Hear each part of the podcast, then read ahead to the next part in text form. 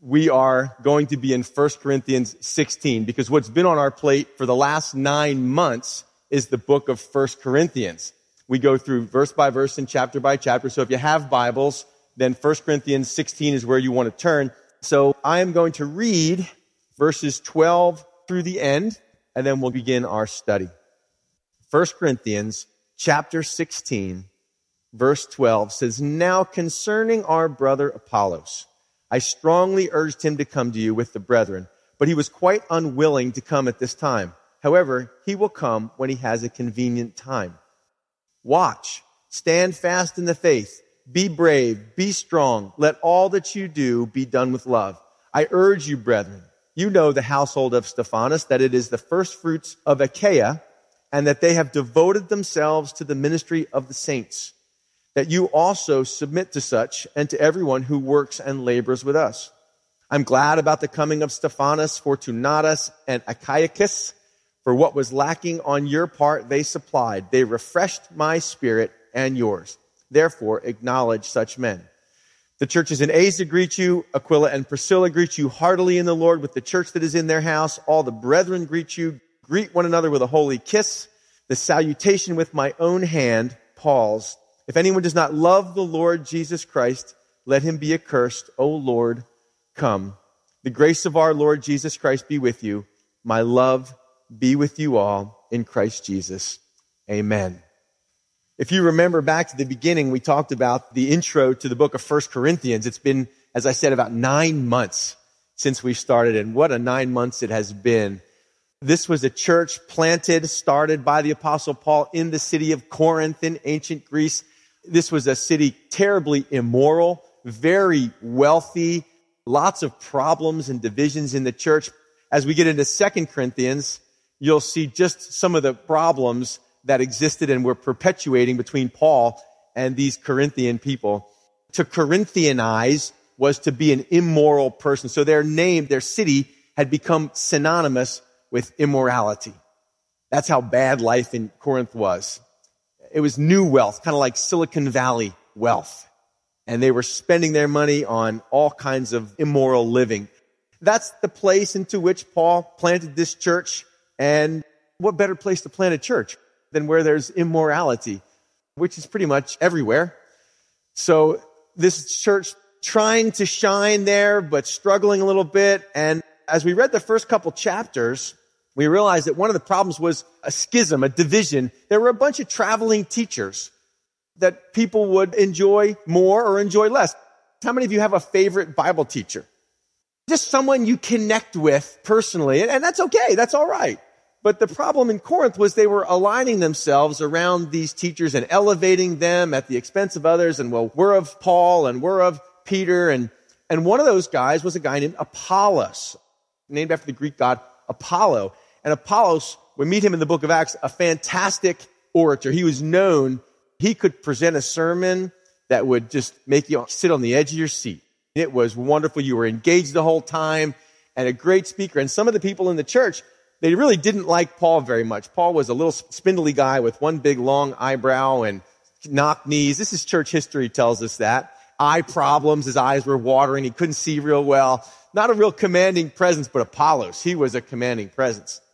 So evidently, as they write, verse 12 says, Now concerning our brother Apollos, so they had written to him, written to Paul, and declared, Hey, we want Apollos to come visit. And why isn't he here? I mean, Paul, have you kept him from coming to visit? Remember, there was a division in the church over these guys, over Paul and Apollos. And it was causing real problems in the church over who was preaching and, and who to follow. And evidently they'd asked for Apollos to come. And Paul said, and I would have said, I ain't asking to, this is my church. I'm not asking Apollos to come. You guys like him too much. And I feel bad about myself because you like him better.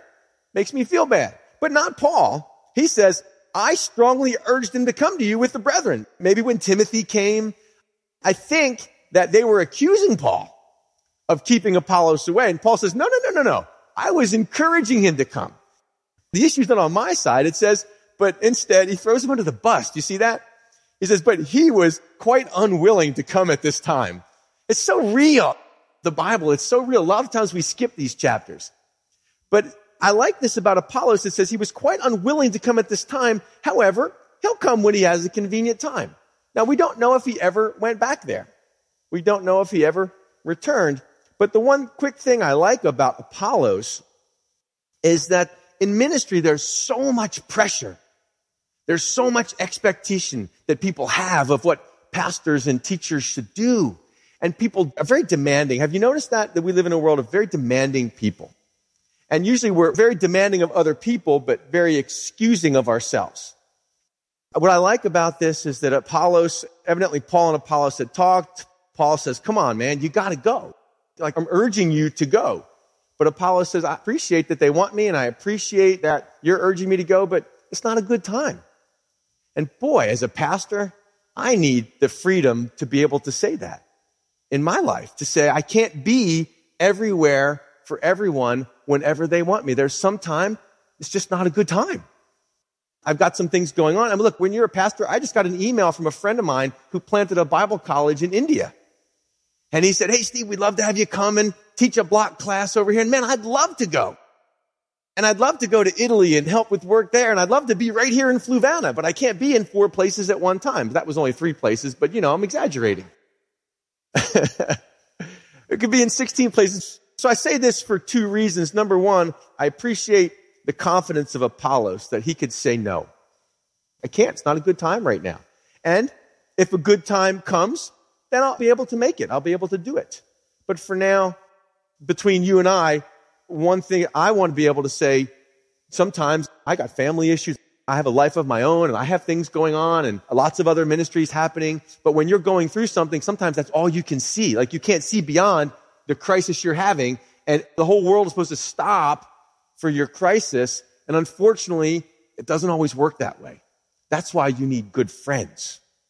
I can be your pastor and I believe me, I want to be there for you all the time, but I just can't be. So I hope we give each other this freedom. Can we do that? Okay. That's what I like about Apollos. Verse 13, there's five quick commands, five quick imperatives. He says, watch, stand fast in the faith, be brave, be strong, and let everything you do, let all that you do be done in love. Those are all in the imperative form in the Greek, which means they're commands. They're quick. This is the locker room, firm pep talk. He says, watch, which means stay awake. And I'm saying that to you right now. Stay awake. Watch. Don't let your guard down. Be on guard. This is the word used of Jesus is coming like a thief in the night. Therefore, stand guard. If you knew the thief was coming, if you knew someone was going to rob your house tonight, would you hit the sack at around eight and just kind of go, well, whatever happens, happens? Or would you stay up, locked and loaded? You're ready. I know a thief's coming. Like, I'm going to be ready. So you know in this world that there are pressures and there are challenges and there is Satan who is prowling like a roaring lion seeking whom he will devour. You got to stay awake. Some people are dead inside. They're spiritually dead. Others are just asleep. And they look the same, don't they? They look very similar. Deadness and asleepness look a lot the same you're still unresponsive to the world around you, to the things around, the reality that exists around you. So Paul is telling the Corinthians, and I think he's telling me and telling you, hey, wake up. Wake up to the times we live in. Wake up to the needs and the things around you. Wake up to spiritual things in your life. Watch. Keep guard. Be vigilant about your life. Stand fast. Hold your ground. Don't be wishy-washy. Again, to the Corinthians, all the outside pressures, the pressures of their culture, the pressures of their flesh and their desires and the pressures of false teaching, that all these things, there's a lot of voices in our lives, aren't there? But there's one that really matters. That's the voice of our shepherd. And I want us to be dug in, cleats on, dug in. It's not about starting well in the Christian life. It's about finishing well. And you only finish well if you stand your ground. So Paul says to them, stand your ground, hold fast. And I like this one my Bible translates it, the New King James says, be brave. Any King James readers here? All right. The, the King James says, quit ye like men. Now, what in the world does that mean? It's just a one Greek word that means act manly or be a man or common terminology, man up. Now, it's not in reference to be manly because he's writing this to the whole church. How many of you know there's women in the church too? He's not saying to the women, you should be more like men. No, no, we are glad that you are women. This is not about male and female. This is about mature and immature. I think this preaches good on Mother's Day because I bet there's some ladies in here that got some men in their life that they wish would grow up. Just being honest, right? I've been in ministry for about, I don't know, 18, 19 years now, and I've seen enough men just still engaged in boyish, childish things. And Paul talked to the Corinthians about that. He said back in chapter 13, when I was a child, I thought like a child. I behaved like a child. I did childish things. But then I grew up. I outgrew those ways of thinking. And so this is very similar to that kind of statement. He told them in chapter three, I wanted to give you solid truth. I wanted to give you meat. But I had to give you milk because you're still like babies. You're behaving like mere men, like everybody else. So he's told them, he tells me and you, there's a time just to grow up and stop complaining about the things you used to complain about. It's connected to be brave, acts of valor being connected to manliness, bravery. As a Christian, you got to be brave. Am I telling the truth? It takes some bravery. You got to be courageous about the way you live and courageous about the things you say, the things you do. Loving and courageous. God needs courageous people. God needs Hebrews 11 kind of people. You know, Hebrews 11, the hall of faith. I mean, faith makes you courageous. And the writer of Hebrews says these kind of people that live by faith, that do these courageous things because they trust a living God, the world is not worthy of them. That's what Hebrews 11 says. You can check it out. These were men of whom the world was not worthy. Wouldn't you like that to be said of you at your funeral? Man, Steve, this, the world didn't deserve him. He was just too strong, too courageous, too loving. The world didn't appreciate him. Wouldn't that be great to be said at a funeral?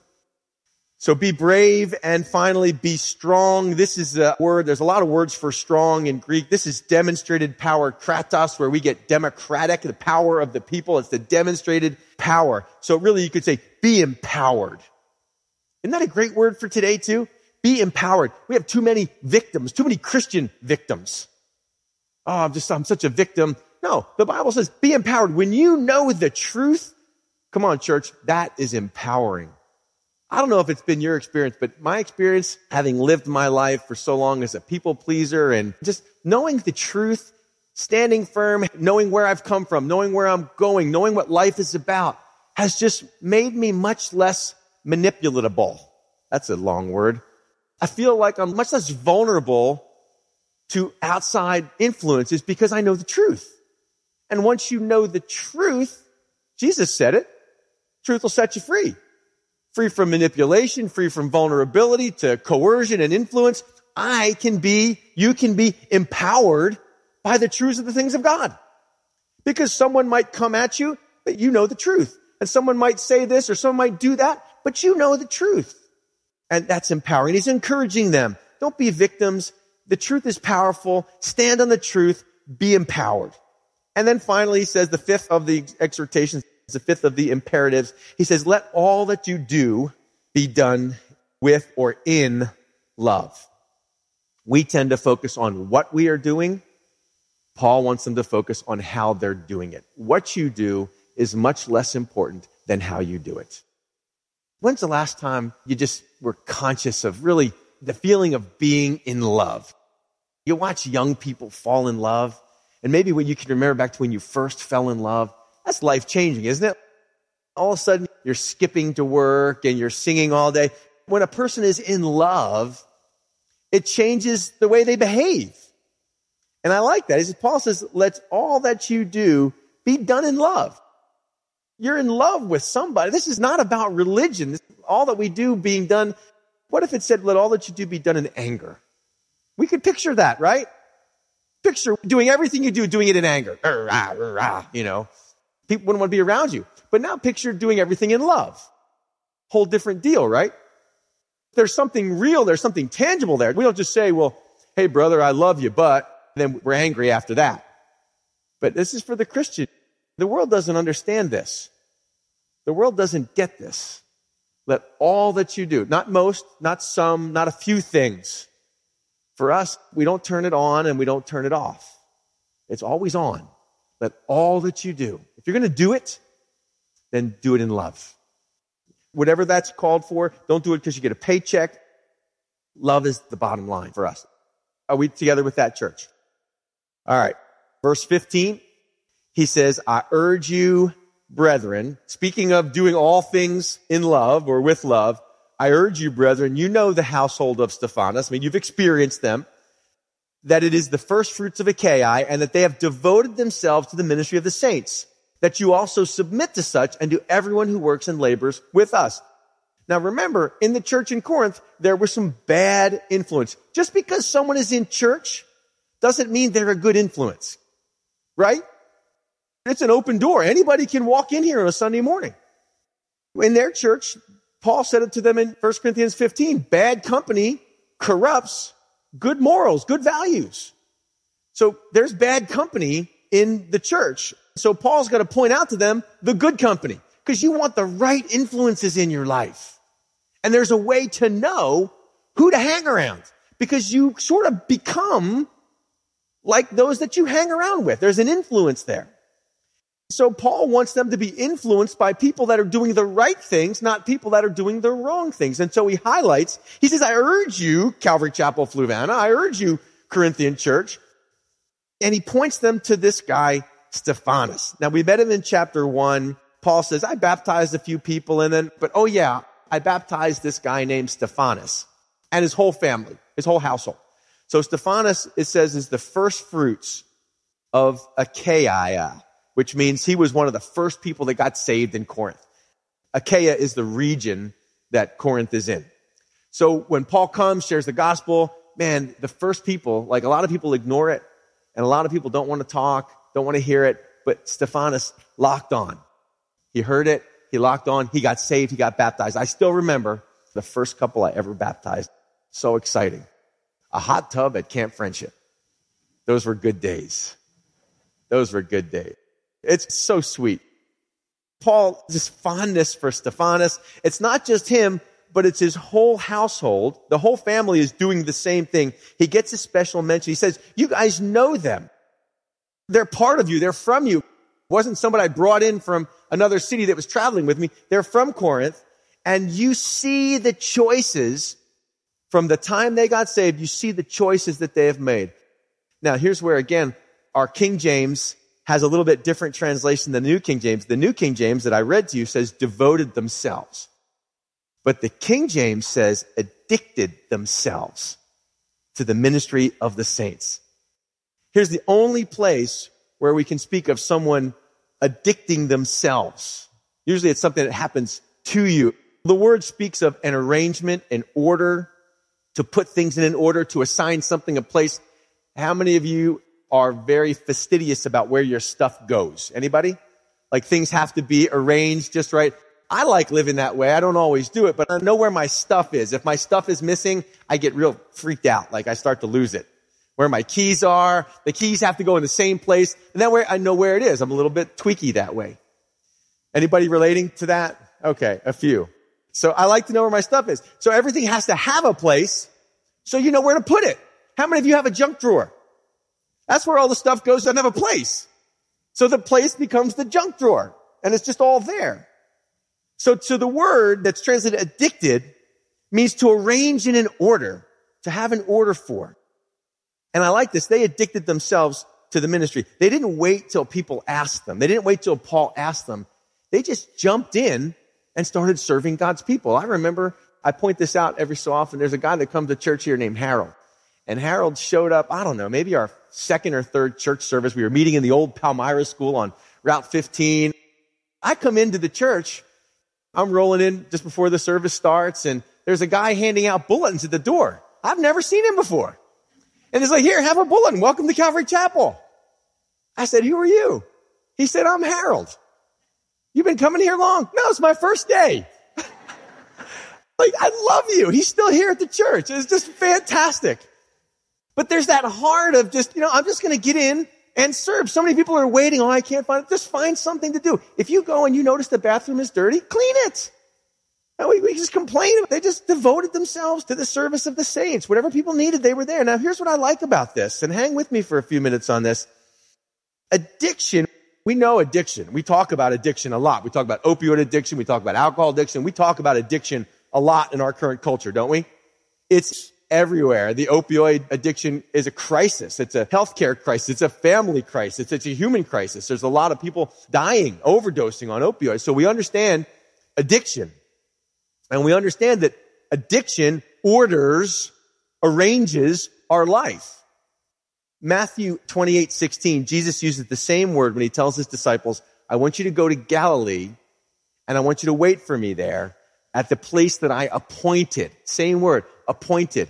They had an appointment, a time and a place to be somewhere. That was the way that their day was arranged. Are you good at keeping a calendar?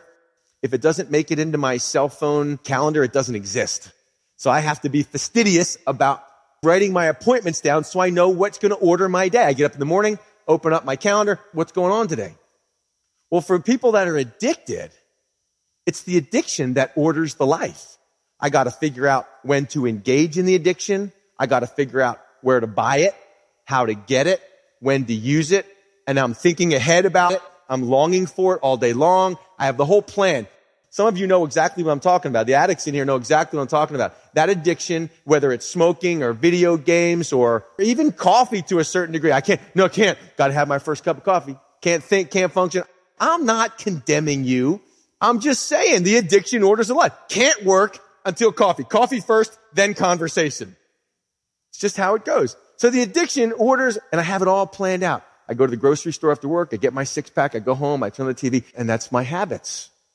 They're life dominating habits that involve making plans, thinking ahead, locating, using, sharing. Maybe Stephanas, let's just imagine he was one of the people from 1 Corinthians chapter 6. Remember, Paul said there were some people in the church. Some of you were adulterers. Some of you were drunkards. Some of you were thieves, but you were washed. You were cleansed and you were justified. You were sanctified by the Lord Jesus Christ. Your life has changed. Now, the problem is when you've had an addiction, when you've had a life dominating addiction and all of your life revolves around that thing and you give it up, now what do you have? A huge hole in your life. And you go, what in the world do I do now? What do I do with all the time I used to spend over there? You used to say, phew, you know, hey, come on down to Bible study. Phew, I'd love to, but, uh, you know, I, I got, I'm busy. And busy meant I got to go home and engage in my addiction. Oh, what about money? You know, oh, how about just donating to this thing we have going on at the church? How about sponsoring a child for school? Or how about sponsoring a missionary for a trip to Africa? I'd love to, but I don't have enough money. How much do you spend on your addiction? How much does that thing cost you? Oh, I don't have any money. But now imagine, flip this around. Now, your addiction is no longer an issue now, but you go, what am I going to do with my life? Well, like Stephanas, serve the Lord. And now someone calls up and says, hey, um, let's go use together. Let's go party. Let's go use. But you got to get some stuff, some drugs to bring with you. Oh, drugs. Man, I, I don't have any money. Man, I started giving it to church and now I'm supporting three kids from Africa and they need food and clothes and I'm helping with that. And addiction, who's got money for that? And what about time? Come on, let's go out Friday night. No, no, Friday night. I got Bible study Friday night. I remember having that moment like, it's one of those moments where you're kind of like in the twilight zone some of you know I was never much into drinking, but I worked at bars a lot when I was in college and grad school and around that lifestyle. And I remember a number of years ago, after I had been saved, just a few years, getting in a car with a group of guys that I knew from church. And we're like piling in this car on our way to Sunday night Bible study at a Calvary Chapel in Louisa. And I looked around and I thought, this is weird. I used to be piling in the car to go to some party somewhere, to go to something, and now we're piling in the car what a work God does in our lives. Instead of hungering to satisfy the negative addiction, now I'm hungering to satisfy the positive addiction. Oftentimes that's the key to getting over addiction because if you don't put something else into place, you just fall back to the old habits. You need something else to devote your life to. Man, I, I'm doing these things. I'm involved with church. I'm making meals for people now. And man, I want to give blood at the blood drive, but if my blood is dirty, I can't give blood. And and this is what the Lord does. The addiction used to call the shots, and I obeyed. I was a user. But now you can purposely arrange your life around blessing God's people, and you can become useful. What a difference. And I just picture Stephanas. Who knows what his life was like? But now it's noted by the apostle Paul. Take note. He says they have addicted themselves to the ministry, to serving. They're not in full-time paid ministry. That doesn't mean that. It just means serving. they just want to help out people, just want to be involved in blessing people's lives. And Paul says it's that kind of person when you're looking for someone to follow, whose life to emulate, to be mentored by. He says, you submit to such. That's the kind of person you should line your life up underneath. It's the same sort of word, same root word as addicted, submitted. So Stephanas and his household, they had submitted themselves. They had arranged their lives around ministry. And then Paul says, all of you people in the church, you can arrange your lives underneath them. It's not about what you say and how many verses you have memorized. The real sign, I mean, a person that is most like Jesus will be a person that is serving people energetically with a humble and grateful heart. And that was Stephanas. Not out of obligation or religious duty, but Stephanas was the real deal. And that's who he says you can get behind. You can align yourself under. And everyone, and not just Stephanas, but everyone who is expending energy and laboring to exhaustion. Ministry is tiring. You know that? People are tiring. Emotional stuff is tiring. And at the end of the day, when I was working with my hands, I'd much rather be physically tired than emotionally tired. Emotionally tired is a whole nother kind of tired. You know what I'm talking about? And when you get in ministry, you get in people's lives and you start to come alongside of them and join them where they are. And man, it's, it's exhausting. And we labor for people. We labor for souls and lives. And then the day you just lay your head down and go, I am exhausted. There's a big difference between being worn out and being burnt out. They're two different things. If you're burnt out, that's no good. That means you've been drawn from no source. You got no well to draw from. But being worn out, I want to be worn out for the Lord. I got one life. I'm going to be 50 this year. I'm only going to be 49 once. I'm only going to be 50 once. You're only going to be 22 once or 23 once. You're only going to be 30 once. You only go around once. You only have one race to run. And you got to decide, am I useful? Does my life matter? You know, they've asked Hang with me, hang with me. We will get done. This is important stuff. There was an EMT rescue squad guy. He's oftentimes with people in their final moments of life. They've had a traumatic accident. There's a mortal injury. And they ask him in that moment, am I going to die? And he said, for years I would lie to them. I would say, no, no, no, you're going to be fine. You know, I was afraid to tell them the truth, whether it's a heart attack or whatever they were having. And he said a number of years ago, he stopped lying to them. And he was amazed at what he found happened. He said that I found that people were much more peace than I expected. They would ask me, Am I going to die? And he would say, Yes, in fact, you are. And they said a peace would come over them, and they would say three things. And I don't know if I'm going to be able to remember all three of them, but only one of them really matters for the sermon. I want to know that my life mattered. There were three things he hears over and over and over again from people in their dying moments. Number one, I want to know that my life mattered. Number two, I want to know that people that I love to know that I love them. And number three, I want to know that I'm forgiven. Three huge things people wanted to know. All three answered in the gospel. I have no idea how I got there. Oh, exhaustion, expending energy. Come on, Steve, stay on track. Verse 17, verse 17.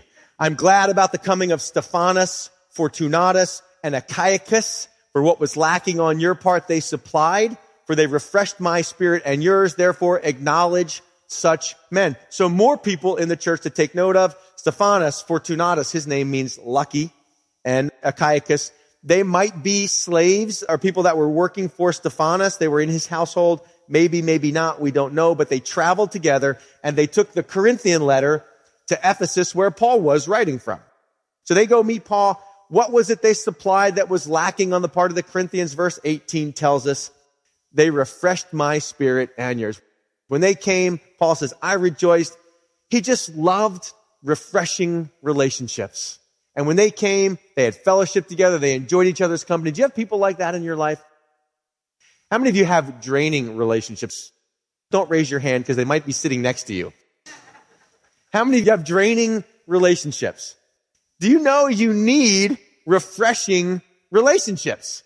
That some people are just more refreshing. And when you're with them, you just feel joy. You just feel refreshed. And that's how Paul says, man, the Corinthians, you guys wear me out. But what they did for me, they refreshed me on your behalf. So as he continues on in the greetings, verse 19 says the churches of Asia greet you. Book of Revelation, there's seven churches that are written to in that. That's where Ephesus is in Asia, modern day Turkey. Aquila and Priscilla greet you heartily in the Lord with the church that is in their house. All the brethren greet you. So all very common greetings here. Aquila and Priscilla, we know they moved around a lot, but the cool thing about them is that wherever they are, whether they're in Rome or whether they're in Ephesus with Paul, they work together. Paul worked with them. They all had the same trade. But wherever you find this couple, their house is open to the church. Hey, there's one couple in the church and they're here in this service, but because this will be on the radio, I'm not going to mention names, but they're moving down to Southwest Virginia.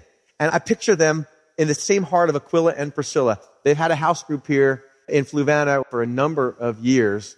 Very successful, open their home, open their hearts. And I have no doubt that once they get to their new location, they're going to do the same thing. They open up their house. Hey, this is a place where we can meet. Greet one another with a holy kiss.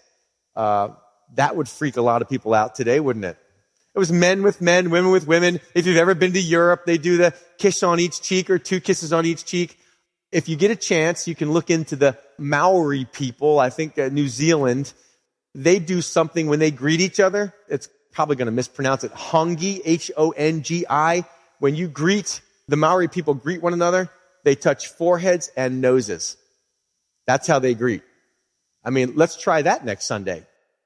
We'll have extra mints at the door. But greeting one another, that feeling of warmth and welcome to say, hey, this is a place I can come and I belong and I can feel like I'm part of the family here. The greeting is traditional. We tried to remove it from our service. Well, maybe, you know, some people are uncomfortable with the greeting. Maybe we could take that out. And we tried that. And boy, did it change the feeling of our service. All of a sudden it felt colder. So that's why we still greet. We do it with a handshake now, which is uh, suitable. But in that culture, it was a, a holy kiss, not an unholy kiss. Don't want to greet with unholy kisses a holy kiss on behalf of Christ. Verse 21, as Paul signs, they sign their letters at the end, much like we do. Paul signs it. Remember, Paul didn't often write his own letters because Paul had contracted some type of eye disease. Could be the thorn in his flesh mentioned in 2 Corinthians, but he's got some eye disease. He's almost blind. So in one letter, he says, look at the salutation in my own hand. Look how big my letters are. So Paul has someone else write the letter for him. He grabs the pen or the writing utensil at the very end and he signs his own letter to authenticate it. And you could always tell Paul's signature because it was with real big letters because of his bad, weepy, blinded eyes. And then kind of the final word here, he says, if anyone does not love the Lord Jesus Christ, let him be accursed. O Lord, come. Two words anathema is accursed. It's the Greek word anathema. And then the word for, O Lord, come, maranatha. You've heard those two words, anathema and maranatha. It seems awful harsh, doesn't it? When Paul says, if anybody doesn't love the Lord, let them be accursed, literally damned. Let them be set apart for destruction. And he's writing, he's not writing to unbelievers. Remember, this is a letter to the church. So if there's anybody in the church that is there for selfish purposes, for their own reasons, to meet their own kind of twisted goals, then let them be accursed. Don't use God's people that way. You see why he's being so hard? And there were people in the church doing that. So Paul says, if anybody who wants to sponge off of or to manipulate or to use God's people for their own good, think about Jesus' response to the money changers in the temple. We don't see Jesus get angry too often, but man, when he was in that temple and he saw religious people putting a barrier in the way of people coming to God, made him angry. Made him angry. And I think whenever we see people using God or church or spiritual life for their own purposes, that should make us angry. So Paul says, if there's anyone, this is what it boils down to. It's not about church. It's not about ritual. It's about loving Jesus. That's what he says. If anyone doesn't say if anyone does not show up for church at least once a month. That's the minimum. Just, just show up once a month so we can count you and feel good because a lot of people came. It's not what he says. If anyone does not love the Lord Jesus, how do you know?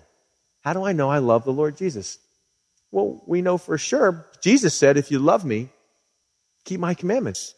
Just do what I say. Just love people. We can't love a God we can't see, right? What, how do I love Jesus? Does he want flowers? He said, I made all the flowers. Did he give him flowers? He said, if you can't love me, but you can love that person next to you on my behalf. And he says to Peter, Peter, do you love me? Remember when Peter is reinstituted into ministry? Peter, do you love me? Then feed my sheep.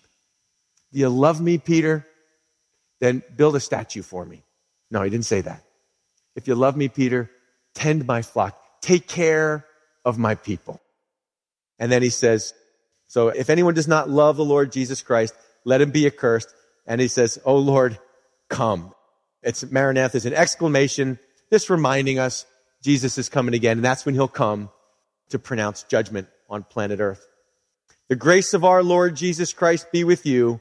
My love be with you all in Christ Jesus. Amen. Amen. Where would we be without the grace of our Lord Jesus Christ? What a wrapping to put on this of all that's been said, of all we've talked about, of all that we want to do and want to be in Christ, for all that we fall short, for all that we have bad days and we blow it. I like that ending. Then let the grace of our Lord Jesus Christ be with you. Amen, church. Congratulations. We've just finished the book of First Corinthians. Amen. Amen.